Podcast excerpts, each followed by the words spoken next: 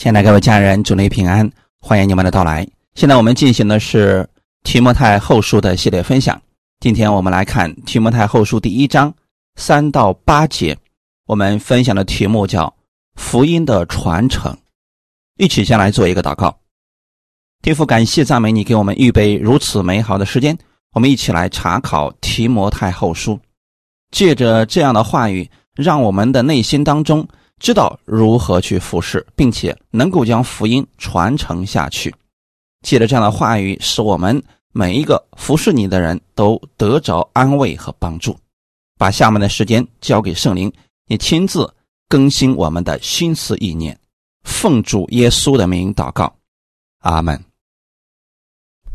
提摩太后书第一章三到八节，我感谢神，就是我接续祖先。用清洁的良心所侍奉的神，祈祷的时候不住的想念你，纪念你的眼泪，昼夜切切的想要见你，好叫我满心快乐。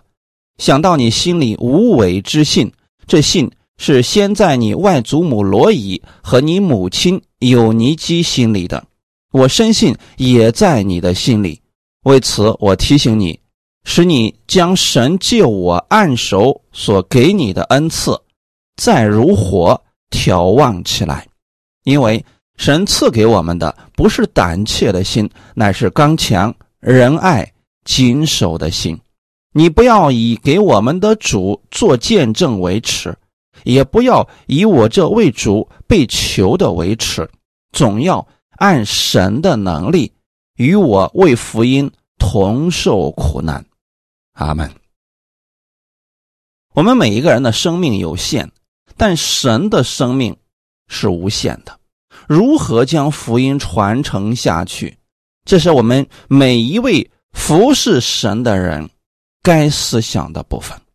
如果只是自己明白真理而后继无人，那如何保证福音的纯正性呢？如果没有真理的传承，信徒的生命。便会走下坡路，因此服侍人员的生命极其重要。信的正确，才能活得正确。若是领受的东西是杂乱的，给予的也是如此，会给教会和生活带来混乱。同样的，若是没有得到真理的传承，后面的人不认识神，也会产生混乱。比如摩西把接力棒给了约书亚，约书亚做得很好，但是后继无人。于是以色列人在约书亚死了以后，就进入了混乱的世师时代。四百年起起伏伏，一个人的强大不算什么。若是一个团队都是强大的，并且能传承下去，这。才是真的强大，才会真正的给后来人带来福分。之所以让大家去学习这些系统性的查经，也是希望大家全面的了解真理，并且传递真理。保罗知道自己时日不多，所以想尽可能的。把服侍的事情交托提摩太，并且让他也能培养门徒，使福音可以代代相传。因此，保罗先从感谢神开始，然后提到了他们的祖先，再提到了提摩太的家庭，这些都显明了福音已经被传承下来了。看今天本文的第三节，我感谢神，就是我接续祖先用清洁的良心所侍奉的神。感谢神，就是表示一切好处都是出于神，而不是出于自己的能力。当我们感谢一个人的时候，就表示我们的成功是由于那个人的帮助。照样，当我们感谢神，是表示承认我们所得到的一切好处都是神所赐的。保罗常常感谢神，表明在他心中这一位又真又活的神非常的真实，知道神随时都在他的旁边帮助他。在这里，保罗提到他所感谢的神是有原因的。首先，这里提到是接续祖先服侍神。保罗是希伯来人所生的希伯来人，是标准的犹太人。那他的祖先就是指犹太人的列祖。他提到这位神是犹太列祖的神，表示这位神从古以来就看顾他们，历代以来他们的列祖所敬拜的神，经过长久的。时间证明他是信实的、可靠的神，也是能够足够保护我们、看顾我们的神。保罗说，他是接续祖先来侍奉这一位从古以来就看顾他们的神。接续使我们看见神永远长存、无始无终和人生的。短暂，我们在这位自有、拥有、无限的这位神面前，我们所侍奉的十分有限，所以必须接续的去侍奉他。但穷尽我们一生的年日，所能贡献的非常的少。即便我们拿一生去侍奉神，在神的眼中，也不过是。非常小的一段而已，唯有连续许多信心的人一同做工，只要有人将福音传承下去，那后面的人就可以明白这位神，这样的侍奉才能是长久的。我们不过是在。长远的历史当中，参加了一个长途的接力赛，个人只不过负责奔跑了自己的那一段路程而已。就像大卫，他服侍了他那一代的人，他就睡了。那我们现在是要服侍我们这一代的人，我们要尽心的去做。阿门。保罗的信心。其实就在于这里，他不仅仅希望自己明白真理，他也希望后面的人都明白真理，并且能够接过福音的接力棒，跟他一样去奔跑数天的路程。我们应当怎么样接续许多忠心服侍的人？他们的劳动成果呢？今天不要觉得啊，我从神那里领受了什么新的启示。今天我们所有的启示都是在过去属灵伟人的基础上，不过有了一些新的看见而已。没有一个人可以把这个功劳都占为己有的。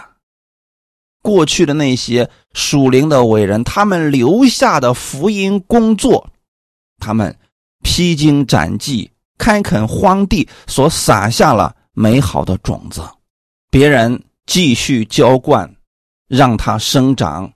到了我们这个时代，是收割的时代。那我们也要继续的去撒种、浇灌、生长。虽然说这些都是神在背后做的，但是也需要人去尽自己的本分呐。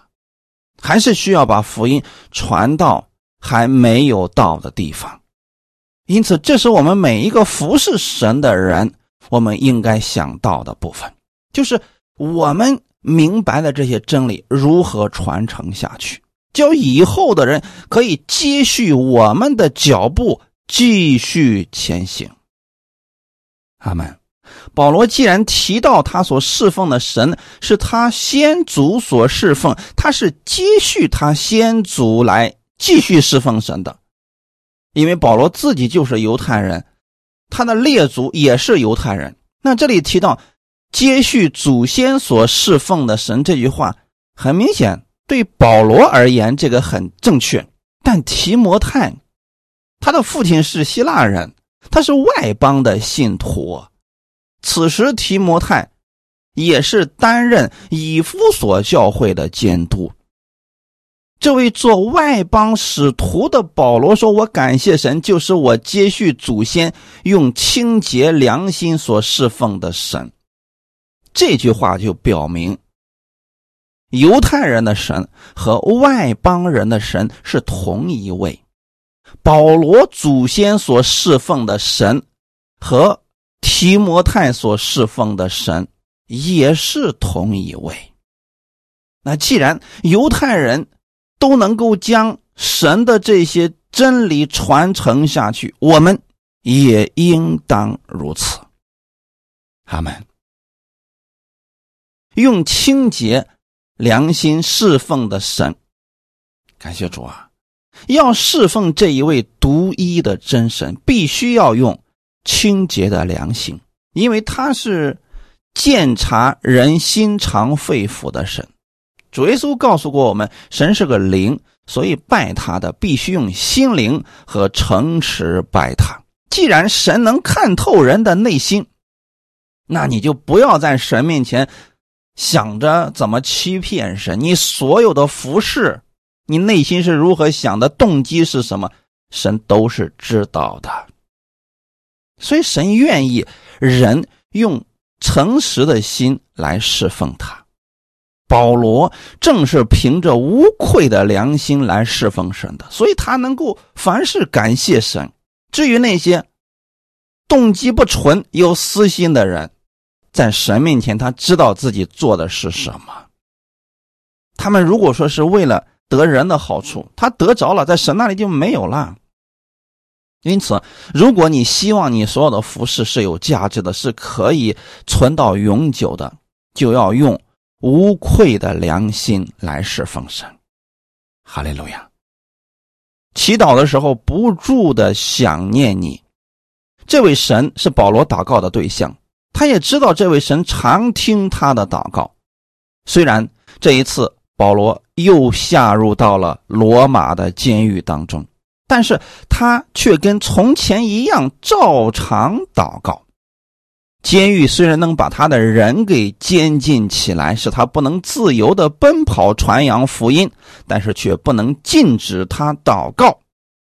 这就是保罗的强大之处啊！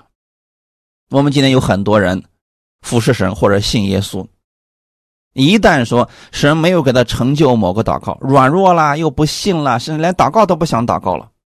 你看看保罗，他一直在做神的施工，这一次是无故的。被别人陷害，进入到了罗马的监狱，但是他在里面没有埋怨神，为什么让这个事情临到他的身上？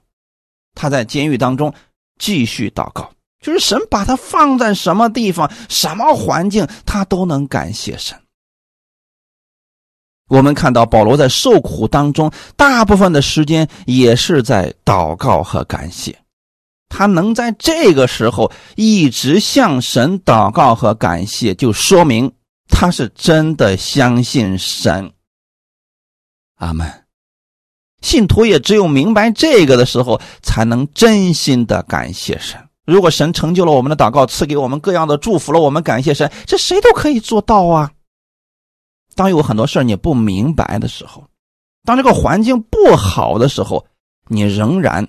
能够向神祷告，仍然能够感谢神，这样的人是伟大的。他是明白神的心的，也是可以去服侍其他人的。阿门。所以不是什么人都能服侍主的。如果遇到一点事就埋怨、抱怨、不干了，这样的人不适合服侍的，至少当下是不适合的，因为生命还达不到。去服侍他人。保罗既然能够在罗马的监狱当中祷告，他不住的纪念他所爱的提摩太。今天的信徒也可以借着祷告，在神面前为别人代祷。环境和空间虽然能把信徒的身体隔开，但有一样不是环境所能隔开的，那就是彼此带祷，互相纪念。总是有很多人给我留言说：“哎呀，我身边没有教会，就我一个人，我感觉到很孤单。”其实，我们的身体可能没在一起，但是我们在主里边是可以互相带到的。当你知道在很远的地方有一个人一直纪念你，一直愿意为你祷告，你就不再孤单了。哈利路亚。阿门。所以不是说，哎，到了我们教会你才算是蒙福的，而是当你知道有这么一个人，愿意为你付出，愿意为你带祷，愿意在你有问题的时候听你说什么，这就是蒙福的呀。我们一生当中能有这样的一位朋友或者知己，那还要什么呀？对不对？保罗对。铁撒罗尼迦的信徒也说过这样的话：“我们暂时与你们离别，是面目离别，心里却不离别。”感谢主啊！特别是在今天这个信息比较发达的时代，我们随时随地可以互通消息。所以说，身体在一起，心不在一起，那有什么用呢？那如果说就算身体离得很远，但是心在一起，这依然还是。值得高兴、值得感谢的事情。看我们的第四节，纪念你的眼泪，昼夜切切的想要见你，好叫我满心快乐。保罗为提摩太的眼泪感谢神。这里所说的纪念的意思，就是指保罗想起了提摩太怎样流泪祷告的事情，他就昼夜切切的。想要见提摩太，在这里保罗并没有提到提摩太为什么事情流泪，但从提摩太前书和本书，我们是可以看出来，提摩太在工作上遭遇了相当大的难处，因此他为了事工，常常在主面前流泪，想到自己责任重大、软弱、孤单，以及。教会的前途十分令人堪忧，他就在神面前流泪祷告。当保罗想起提摩太这样为主的工作伤心流泪的时候，就想切切的想要见他，好在生命上给他帮助，给他鼓励，给他安慰。不少信徒因为被人误会而流泪，因为钱财损失而流泪，因为被人冤枉而流泪。但是圣经中许多属灵的伟人，却是在为主做工的时候，他们为灵魂而流泪。比如像耶利米、但以理、大卫，还有咱们新约圣经里面提到的主耶稣等等。保罗更是如此啊，为以弗所教会三年之久不住的流泪祷告。他关心神的工作，关心信徒的生命。可能有人就说：“为什么会流泪呢？”其实有很多时候是牧人已经看见这个问题了，可是信徒们听不进去。他认为牧者过于担心了，结果掉进坑里边去了。或者说各种异端、错误的教导，而牧者已经说了不要乱听，他们还是乱听，最后还是受损失了。保罗看到这些人受损失了、受伤了，那肯定心里难过呀。正是因为保罗曾经有过这样的经历，现在他能深深的体会到提摩太的无助，他太需要人的帮助了，所以他很想快快的见到他，分担他的难处。保罗这些话处处流露出了他为父的心，就是说，不单口头上称提摩太为儿子，而实际生活当中确实待他如同儿子呀。今天有不少人喜欢。让别人称他为父亲，喜欢尊他为长辈，无论是属世的或者属灵方面，都喜欢这样。可惜，很多人没有属灵长辈的生命，没有一个为父的心。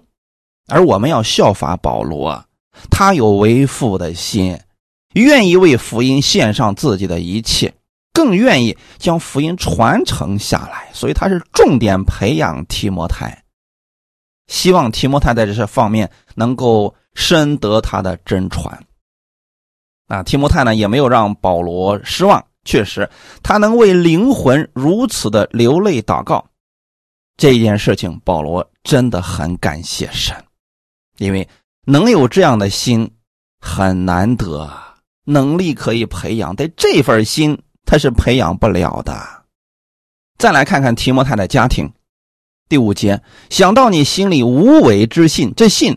是先在你外祖母罗伊和你母亲有尼基心里的，我深信也在你的心里。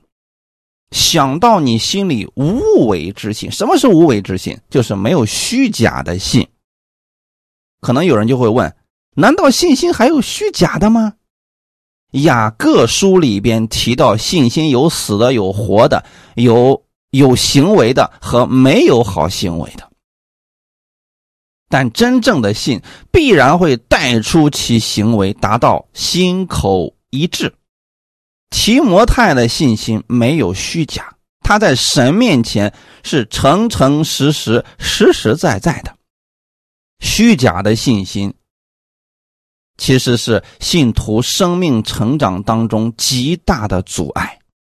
一个刚信主的人，可能人家。认识主的时间很短，但是如果他有一颗诚实的心，丝毫没有装的成分，就可能比那些信主多年而存在虚假信心的信徒更有盼望，更容易看见神的恩典。什么是虚假的信呢？就是明明自己问题很大，当聚会的时候，牧者问大家有没有什么事情需要祷告的，他说一切都好，没有。但是呢，回到家之后就埋怨神、埋怨家人，这就是虚假。而提摩太不是这样的，他心里如何，嘴上就如何。他将自己的情况真实的告诉保罗，在施工上遇到难处了，他甚至可以哭一场。可能在很多人看来，一个男人，你这样像什么呀？但在保罗看来，这是真性情。反而更欣赏提摩太。保罗想到提摩太心中这种诚实无伪的信心，就为他感谢神。那他的这个信是怎么来的呢？这信是先在你外祖母罗以和你母亲有尼基心里的。这个信就是无伪的信。提摩太的外祖母和他母亲。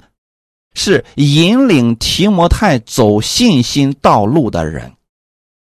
可能他的母亲告诉他：“你有什么想法，真实的告诉我们的神，告诉给你的牧者。只要你相信这个人是真的看顾你的生命，就可以告诉他不要担心什么。当然了，律法下呢要谨慎啊，万一他把你的事情到处去说，还定罪你，那你就要小心要不要说呀。不少父母在教会当中。”做了长老啊，执事，他就希望自己的儿女能够早一点，也能够一起参与服侍。但是更多的人只是在乎别人怎么看啊，因为你是牧师，你看你的孩子都没有当牧师，都不信主，这多么丢人呢！哎，他们就马马虎虎的给孩子受了洗，认为责任已经完了。对外人也可以讲，我已经把孩子都带到主面前了。但是呢，内心这个孩子有没有信主，他不在乎。其实。这就是虚假的信了，而提摩太不是这样的，哎，从他的母亲那儿领受的就是真实的信心啊。所以提摩太能成为主所重用的仆人，有其中一个原因，就是因为他母亲从小就把这正确的信心建立在了提摩太的心里边，而且基础打的是非常的扎实。从本节看来。似乎保罗也认识提摩太的外祖母和他的母亲，并且知道这两位信心的情形。这句话当中有一个“在”，这信是先在你外祖母罗伊。这个“在”是住在，原文就是居住的意思，表示这个信是很久的信，不是一时的情感冲动。这样的信心曾经住在他外祖母罗伊的心里边，后来他把这份信心传递给了他的母亲，他母亲也领受了这样的信心，后来呢，提摩太的母亲就把这样的信心也给了提摩太，而提摩太呢，也领受了这样的信心。这一家人不简单呐，所以我们真的有责任要把正确的信心传递给我们自己的孩子。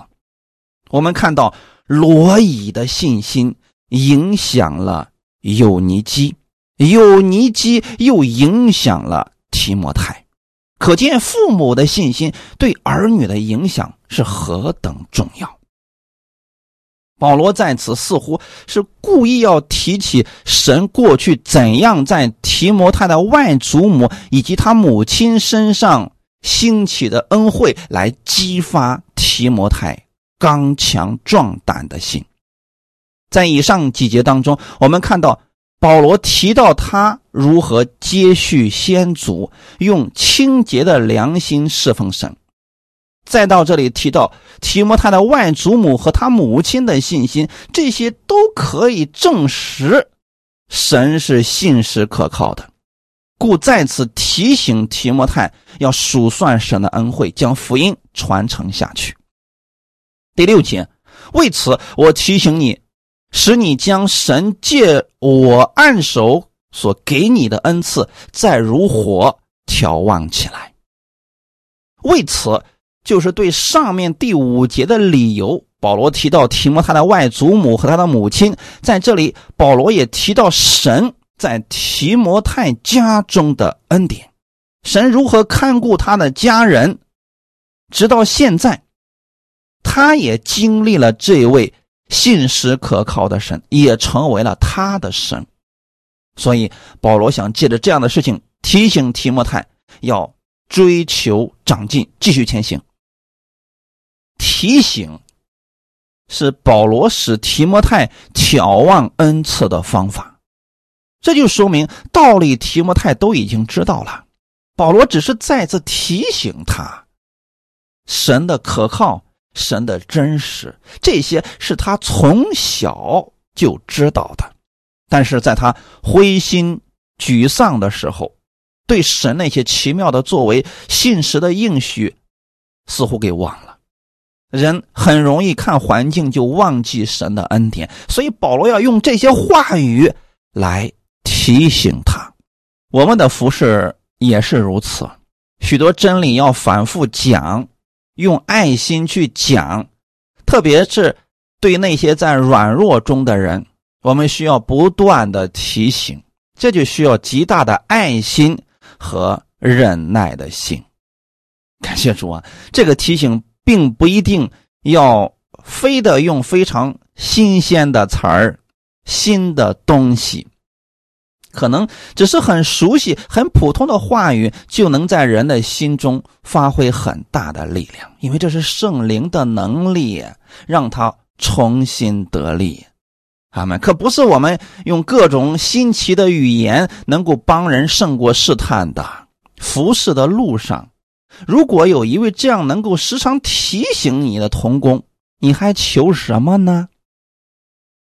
阿门。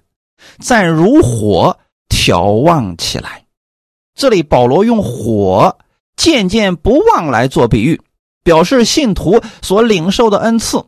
童工在服侍的过程当中，通常会因为环境或者因为其他的原因，变得意志消沉，就好像。炭火烧一段时间，在上面就会有一层薄薄的灰，将火给遮盖住了。那这时候火不旺了怎么办呢？要用一个东西把这个火给它挑一下啊！只要把上面那层灰给它弄走了，这个灰一脱落，火得到新鲜的空气供应，就可以很快就烧旺了。我们在辐射的路上也是如此，一开始可能信心满满，一段时间之后回归平常，就似乎没有力量，甚至还会怀疑自己所做的是不是从神来的，有没有价值？谁愿意听这些？似乎我说了很多，大家反应并不是很强烈呀，这都是很正常的表现。此时。你需要和童工或者牧者交流，将你心中的想法告诉他。你们一起祷告，一起分享，再一次让圣灵在你的心中眺望你，这会让你重新得力，继续前行。眺望并不是说他原来没有这个恩赐，要给他一个新的，不是，是已经有的，让他运用的更好。这就是眺望的本意。所以眺望不是加炭，加炭就表示火力不够了。眺望乃是本身就有火力，只不过是被灰给盖住了。如果能接受到更多的氧气，它就会燃烧的很旺盛。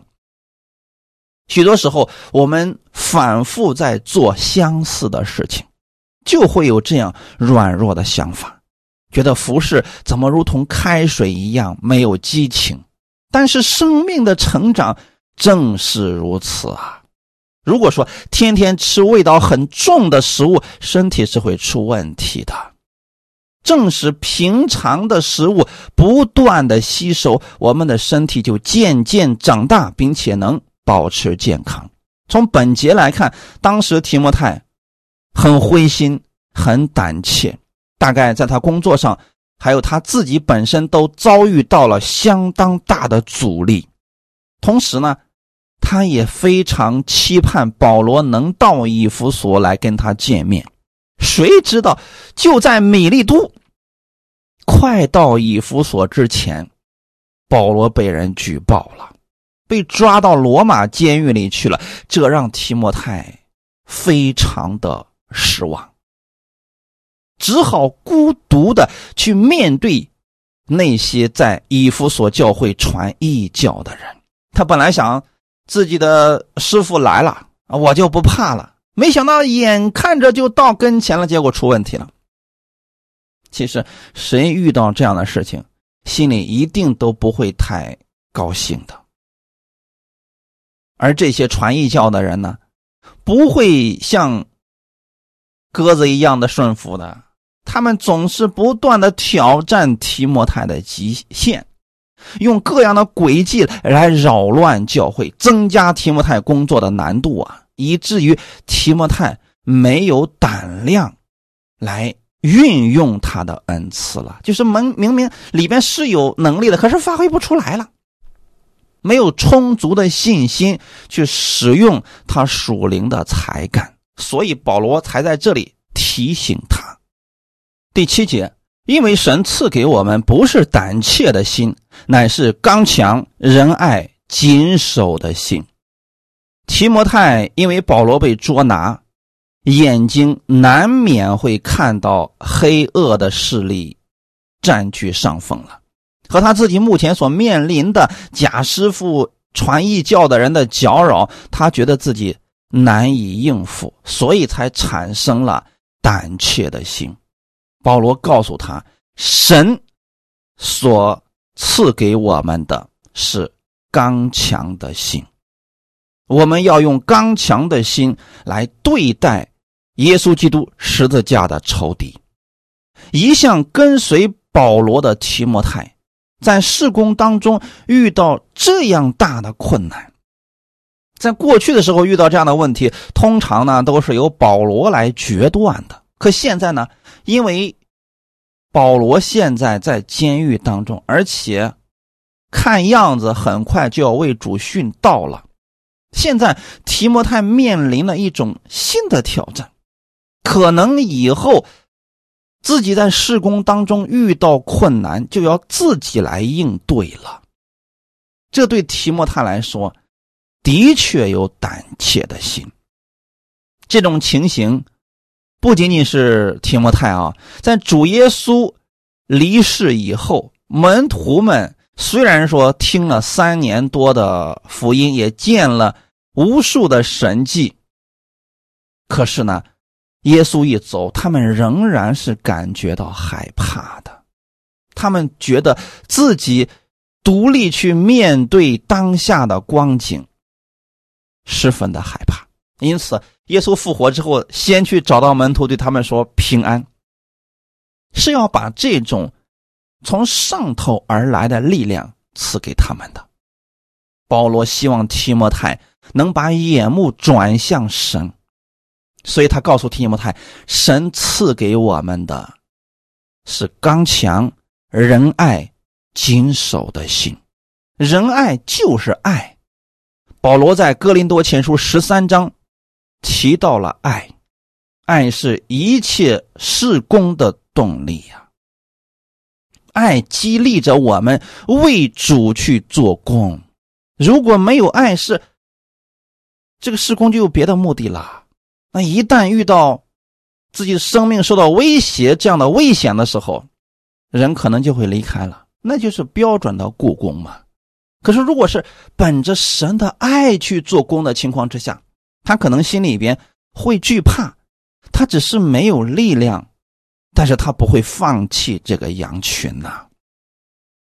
约翰在他的书信当中也同样的告诉我们，爱心是真信徒的凭据。哈利路亚！没有爱心的人不是从神生的。他也告诉我们在完全的爱里没有惧怕，可见真正从神而来的爱，就会赐给人刚强的心。感谢主！如果我们明白。人，我们在世上多么重要的人，有一天都会离开我们，都会因为环境的原因跟我们不能在一起。那这种情况之下，我们心里肯定会失落呀。但是我们转头看见了谁呢？看见了耶稣基督。我们知道神永远不会离开我们，他爱我们，永远与我们在一起。这个时候。你就不再惧怕了，在神完全的爱中，就把惧怕出去了。在神的爱中，人就不再惧怕魔鬼的攻击，更不怕魔鬼使者的攻击了。这就是仁爱的心。谨守表示我们不轻易放弃自己在神面前该尽的责任和本分，而且。需要非常的小心，因此啊，服侍神并不是说只有爱心就够啦，还得需要有智慧、有谨守的心，你得忠心的去服侍才可以呀。刚强和谨守连在一起，就好像我们俗语所说的那样，胆大。心细，所以说做耶稣基督真理的战士，可不是说光有一股子冲劲儿就可以的呀。你明明知道前面是个坑，你非得往里边冲，那不肯定掉下去了吗？所以说要胆大心细，还要有爱心，这三样都是神的恩赐，应该把它眺望起来。这是神已经给我们的。我们应当好好的加以熟练运用，我们就可以在主的工作上成为一个得胜者。阿门。第八节，你不要以给我们的主做见证为耻，也不要以我这为主被求的为耻，总要按神的能力与我为福音同受苦难。保罗在罗马书第一章里边就曾经说过类似的话：“我不以福音为耻，这福音本是神的大能，要救一切相信的。”保罗所注重的是信福音，在那些相信的人，他们会看到神的大能，这神的大能能救他们脱离一切的凶恶。保罗为这大能的福音，可以勇敢的为主做见证，不觉得羞耻。那为什么保罗会在这个时候劝勉提摩太？你不要以给我们的主做见证为耻，也不要以我这为主被求的为耻。是不是提摩太心中已经觉得为主做见证是可耻的事情呢？或者说？已经有了这种倾向了呢，看起来好像非常的奇怪。像提摩太，生命已经如此丰盛的人了，不用别人提醒他，他早就应该晓得这些真理。为主受苦是荣耀，为主做见证也是传福音的人当尽的本分。怎么能觉得这是一个羞耻呢？我们要注意提摩太当时的处境，正是在灰心沮丧的情形之下。按照提摩太前书的记载。保罗当时正准备回到提摩太那里，没想到就在这个节骨眼上，他被捉拿了。这对提摩太来说是一个很大的打击，并且呢，当时那几个传异教的人终于发现了这件事情，他也绝不可能任由提摩太禁止他们，因此开始造谣诋毁提摩太。趁着保罗被捉拿下监，更加做毁谤的工作，甚至诬赖保罗被捉拿是由于他本身的错误，他违背了国家的法律。借着这样的事情，向当时的信徒们诋毁保罗。其实我们知道，保罗那个人呢，他性格比较直爽，有什么说什么。肯定他那张嘴得罪了不少人，他不可能让所有的信徒都满意的。那这个时候呢，加上这些传异教的这些人在这后面煽风点火。最重要的是什么呢？信徒们并不知道事情的真相是什么，而那些人又说的是那么的像，哎，所以有些人就相信了呀，就相信保罗真的是犯事儿了呀。这是提摩太的处境越来越困难。他们既然能攻击保罗，也一定不会放过提摩太呀。就说了：“哎呀，你看看，你不是他的真儿子吗？哎，你师傅都进去了，你小心点吧，你啊，弄不好你很快就成为下一个了。”在这些假师傅们的恐吓之下，难道提摩太会无动于衷吗？总会感觉到胆怯的，所以这个时候他不敢放胆为福音做见证了。是由于提摩太和保罗的关系是那么的密切，如果以夫所相当多的人都开始怀疑保罗下监是由于他做错了事儿，犯了国家的法律，以至于说被人给告了。那么就会有一种看不见的气氛，在提摩太的教会当中。这种情况之下，提摩太此时的服饰就变得没有力量。大家在后面说三道四的，什么都有，他怎么能够有力气去服侍这群人呢？所以，即便他有再多的恩赐，他也无法熟练的应用了。似乎自己都牵涉其中了，因此他的心里边难免受捆绑啊。因此保罗在这个时候劝他：“你不要以给我们的主做见证为耻，也不要以我被囚为耻。”虽然这只是很普通的一句话，但对于提摩太而言，却是最大的帮助。从这里我们可以看到，即便是传道人，生命丰盛，也会有无可奈何、软弱的时候。因为事情一旦牵连到他的时候，大家就会不相信他。这个时候，他做什么能够再次站起来呢？所以，提摩太受到的是一种无形的压力，而且相当的大。就在这个时候。保罗来安慰他了，大家想想看，服侍神的人谁没受过委屈呀？特别是在一群不相信你的人的面前，你说什么能管用啊？可是这个时候，你的同工、你的牧者说：“我相信你，你这是为主在做见证。即便他们不信你，我也相信你。你知道对这个人来说是多大的安慰吗？”所以，弟兄姊妹，不要听风就是雨。有很多时候，你所听见的、你所看见的，不一定是事实啊。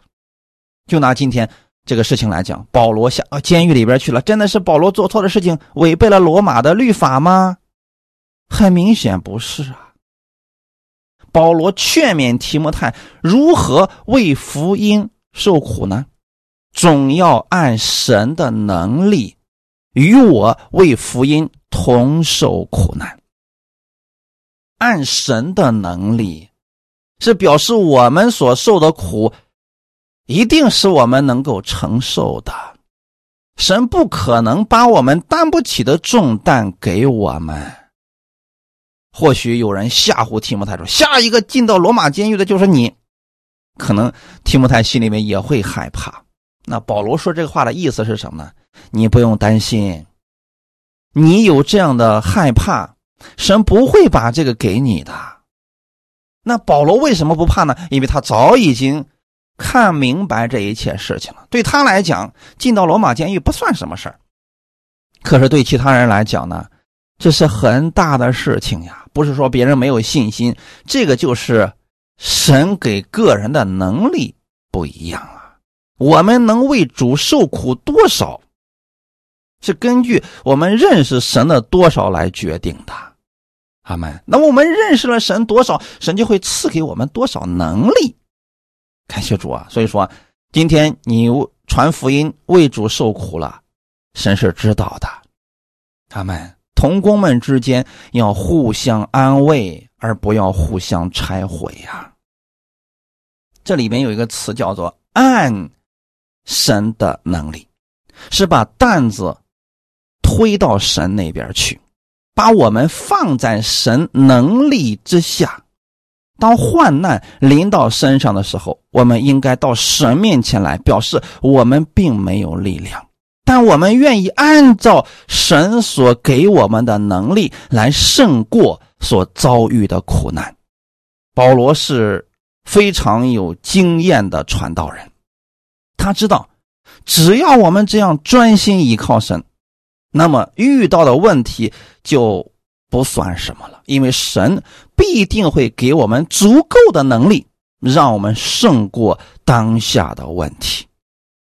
保罗的意思不是叫提摩太到罗马和他一块儿做监，保罗希望提摩太能够明白，这就是为福音受苦。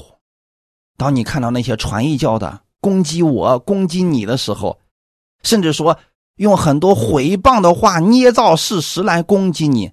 你这是在为主受苦啊，都是因为福音的缘故，所以不要惧怕，乃要有刚强仁爱、谨守的心。有时候我们也会遇到这种情形：神的仆人因为福音的缘故被捉拿了，失去自由了；有些信心软弱的信徒恐怕受到牵连，不信了。远离教会了，他们有些人更过分，不但没有同情神仆人的患难，和他站在一起为他们祷告，反倒是向那些十字架福音仇敌表示友善，爆料出牧者更多的童工，就为了换取自己的自由。跟这些人一起起来，来毁谤神的仆人，他们的这些做法不是为福音同受苦难，而是做了像加略人犹大一样的事情。虽然这些人没有像犹大那样将耶稣卖了三十两银子，但是他们的行动却是和犹大一样卖主卖友，只为换得自己的平安。但我要说的是，这样的人的下场必然是悲惨的，而我们要为真理灵巧像蛇，驯良像鸽子，谨慎自己的言语，做智慧人，为福音做美好的见证人。如果你不知道怎么说，你可以不说话，但千万不要出卖弟兄。我们可以。为福音受苦，同得天上的赏赐。如果你说我受不了这个苦，那么好，最好的方式就是你闭口不言，你就算是帮了福音的忙了，但不要别人一吓唬你，什么都说，这是不好的。如果是这样的话，福音可能在你这儿就被连根拔起了。我们要做的事情是什么呢？想尽一切办法，运用一切智慧，让福音传承下去。感谢主，所以要学会去保护你们教会的童工，要学着去保护你们的牧者，因为他们也会这样来保护你们。这种爱是相互的，大家为了什么呢？一起往前走，一起将福音传承下去。愿今天的话语给你们带来一些帮助。我们一起来祷告，天父，感谢赞美你。谢谢你借着提摩太后书，让我们明白福音的传承。在传承的过程当中，过去的属灵伟人付出了巨大的代价，他们也为主受了很多的苦。今天我们能有这样美好的环境来领受福音，是神给我们莫大的恩赐。这是你的恩典，我们愿意用这刚强仁爱谨守的心，持守着真理。主啊，你也赐给我们信心和力量，让我们能够彼此合一，彼此相爱。我们为福音同受苦难。感谢赞美你，愿一切荣耀都归给你。奉主耶稣的名祷告，阿门。